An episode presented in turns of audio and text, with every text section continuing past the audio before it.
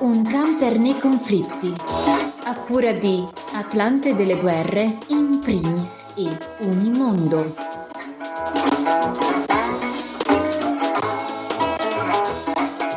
Benvenuto, benvenuto a Un camper nei conflitti realizzato con una collaborazione di Associazione Culturale in primis, Atlante delle guerre e dei conflitti e Unimondo. Ogni settimana approfondimenti dedicati alle notizie di esteri che spesso sono trascurate nei grandi media internazionali. Io sono Francesco Zambelli, nel nostro studio virtuale oggi c'è Alessandro Graziadei. Buongiorno Alessandro. Ciao Francesco e un saluto a tutte le ascoltatrici e agli ascoltatori. Alessandro, mettiamo in moto il nostro camper, andiamo in una zona particolare della Cina. Oggi la prima sosta del nostro camper la facciamo nella provincia sud-occidentale dello Sichuan, dove la polizia la scorsa settimana ha arrestato più di 100 tibetani, tra cui numerosi residenti dei villaggi di Upper Wonto e Shipa e alcuni monaci di almeno due monasteri locali che protestavano contro la costruzione di una diga che dovrebbe distruggere i sei monasteri e costringere al trasferimento i due villaggi. Molte delle persone arrestate, sia i monaci che diversi residenti, sono stati picchiati, feriti e successivamente curati presso l'ospedale locale. In seguito alla notizia degli arresti di massa, molti altri tibetani del villaggio di Upper Wonto che lavorano in altre parti del paese sono tornati nella loro città natale e hanno chiesto di visitare familiari e amici, raggruppandosi pacificamente fuori dai centri di detenzione per chiedere il rilascio dei manifestanti, con l'unico risultato di essere a loro volta sgomberati e in alcuni casi anche arrestati. L'ambasciata cinese a Washington non ha commentato gli arresti, se non con una dichiarazione rilasciata giovedì scorso in cui afferma che la Cina protegge i diritti e gli interessi legittimi dei cittadini cinesi in conformità con la legge e che ad alcuni dei monaci arrestati in cattive condizioni di salute è stato permesso di tornare nei loro monasteri, addirittura, aggiungo io. Gli arresti fanno seguito a giorni di proteste e appelli da parte dei tibetani locali affinché la Cina fermi la costruzione di questa centrale idroelettrica, quella di Gangtuo, che avrà una capacità totale prevista di circa 13.920 MW.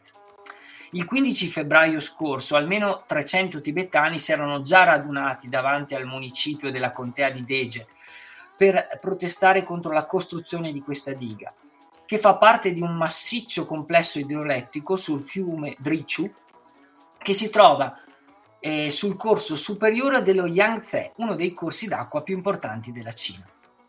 La popolazione locale di origine tibetana per la maggior parte è allarmata dal fatto che la costruzione della centrale idroelettrica comporterà il rinsediamento forzato di centinaia e centinaia di persone e uno dei sei monasteri che saranno distrutti, quello di Wonto, è noto per i suoi antichi murales risalenti addirittura al XIII secolo.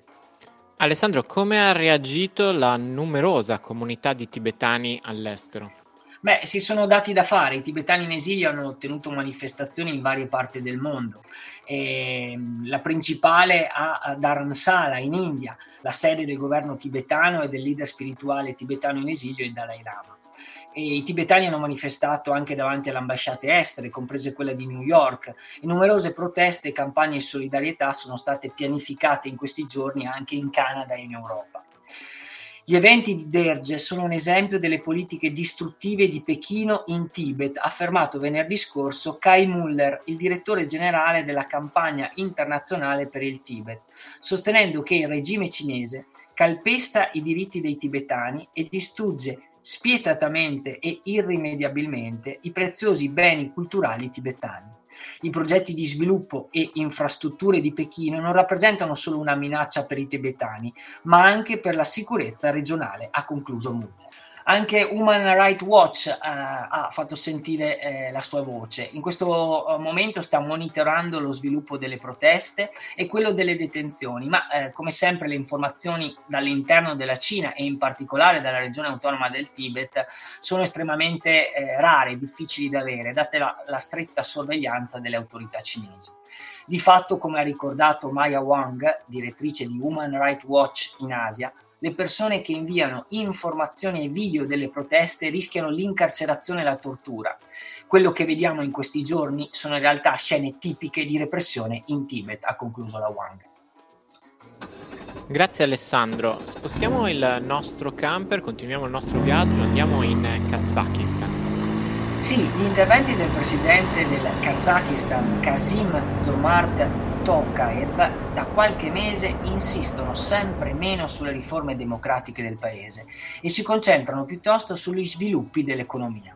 Per il politologo kazako Salhar Nurseit, queste pubbliche dichiarazioni sembrano preparare la strada ad un ritorno al classico autoritarismo del primo trentennio del predecessore di Tokayev, il tra virgolette padre della patria Nursultan Nazarbayev. Dopo la rielezione a presidente a fine 2022 e alcuni ritocchi alla Costituzione e al sistema di potere, Tokayev ha cercato di liquidare la questione della democrazia e dei diritti civili interni affermando che abbiamo già compiuto le riforme necessarie, ora è il tempo della crescita economica. In un messaggio al Parlamento del settembre scorso ha affermato che oggi viene prima l'economia e poi la politica, perché il Kazakistan è già un paese democratico. In realtà per Nurseit siamo davanti ad una imitazione non molto ben riuscita della democrazia, visto che oggi niente impedisce al Presidente di introdurre tutte le modifiche costituzionali che gli fanno comodo o semplicemente che gli passano per la testa. Di fatto le riforme fatte fino adesso non hanno limitato le prerogative del Presidente a tutti i livelli e la dimostrazione è stata la scelta del nuovo primo ministro, Alikhan Smailov, che in teoria doveva essere una prerogativa del Parlamento, ma che lo stesso Tokayev ha candidamente rivendicato come una scelta personale, imposta più che proposta al partito di maggioranza Amanat. Da quando nel 2019 il eh, eh, Naz- Nazarbayev gli cedette la poltrona presidenziale, Tokayev di fatto ha conservato tutte le prerogative del suo predecessore, come risulta evidente dagli attacchi e dalle repressioni agli attivisti sociali e ai giornalisti indipendenti. Per eh, Nurseit, eh, arriva, Nurseit arriva a definire il Kazakistan attuale uno stato poliziesco. A gennaio Tokayev ha dichiarato che in Kazakistan non ci sono prigionieri politici, in quanto nella legislazione non ci sono norme che prevedono la persecuzione dei cittadini per le loro opinioni politiche. Quindi, secondo questa logica, se non esiste una legge che prevede la censura o la repressione, significa che non esistono questi problemi.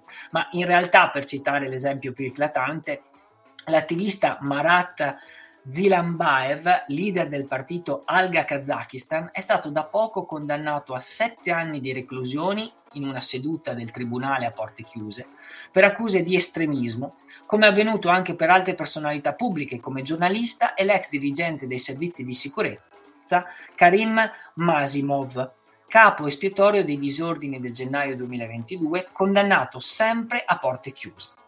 Come ha sottolineato e concluso Nurseyet, il presidente parla sempre meno di diritti dell'uomo, democrazia e riforme liberali, e nonostante le formali prese di distanza poli- dalla politica e dalle guerre di Mosca, nella politica estera di Tokayev continuano a dominare gli interessi della Russia.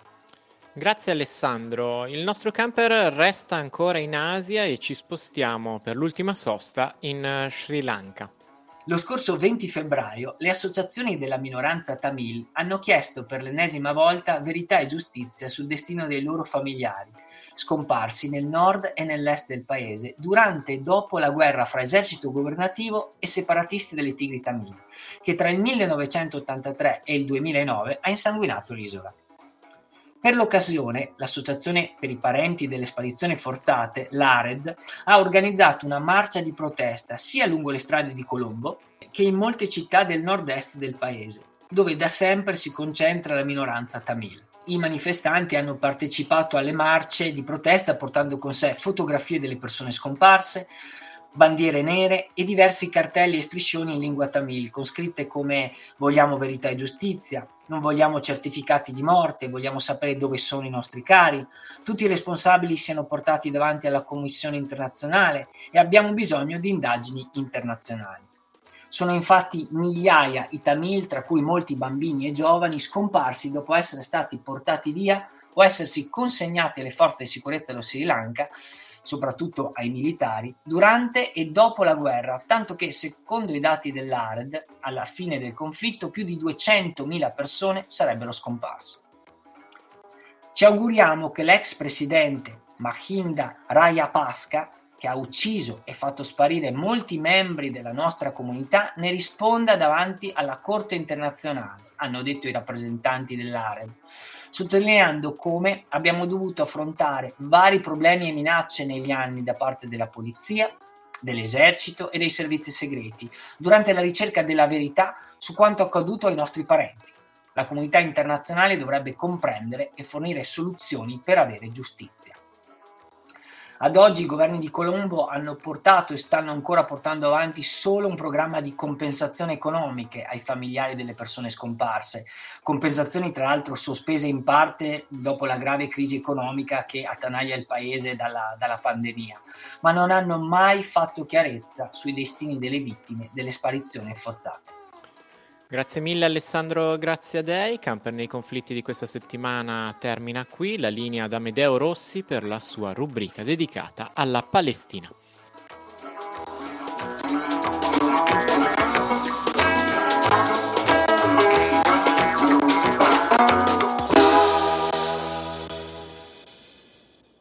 Oltre alle manganellate a Pisa e Firenze, a confermare da che parte stanno quasi tutti i governi europei è giunta la notizia che la ministra tedesca della cultura Claudia Roth dei Verdi ha annunciato che verrà aperta un'inchiesta su quanto avvenuto durante la cerimonia di premiazione del Festival di Berlino.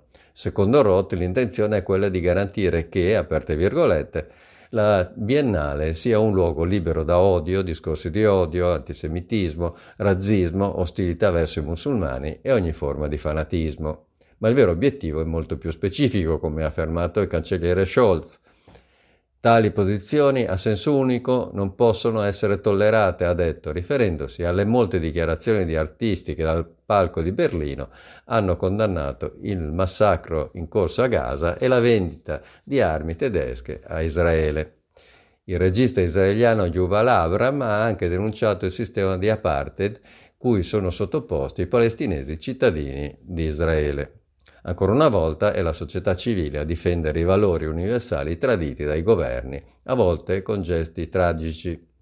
È il caso di Aaron Bushnell, 25enne pilota dell'aviazione militare statunitense che domenica scorsa si è dato fuoco davanti all'ambasciata israeliana a Washington per protestare contro quanto sta avvenendo a Gaza. Bushnell ha affermato in un video non sarò più complice di un genocidio, sto per fare un atto di protesta estremo che a confronto di quanto stanno subendo in Palestina per mano dei loro colonizzatori, estremo non è affatto. Ciò è quello che la nostra classe dirigente ha deciso sia normale. Che un soldato USA abbia avuto più sensibilità etica di tanti politici, giornalisti e intellettuali rimarrà una denuncia indelebile della cattiva coscienza dell'Occidente.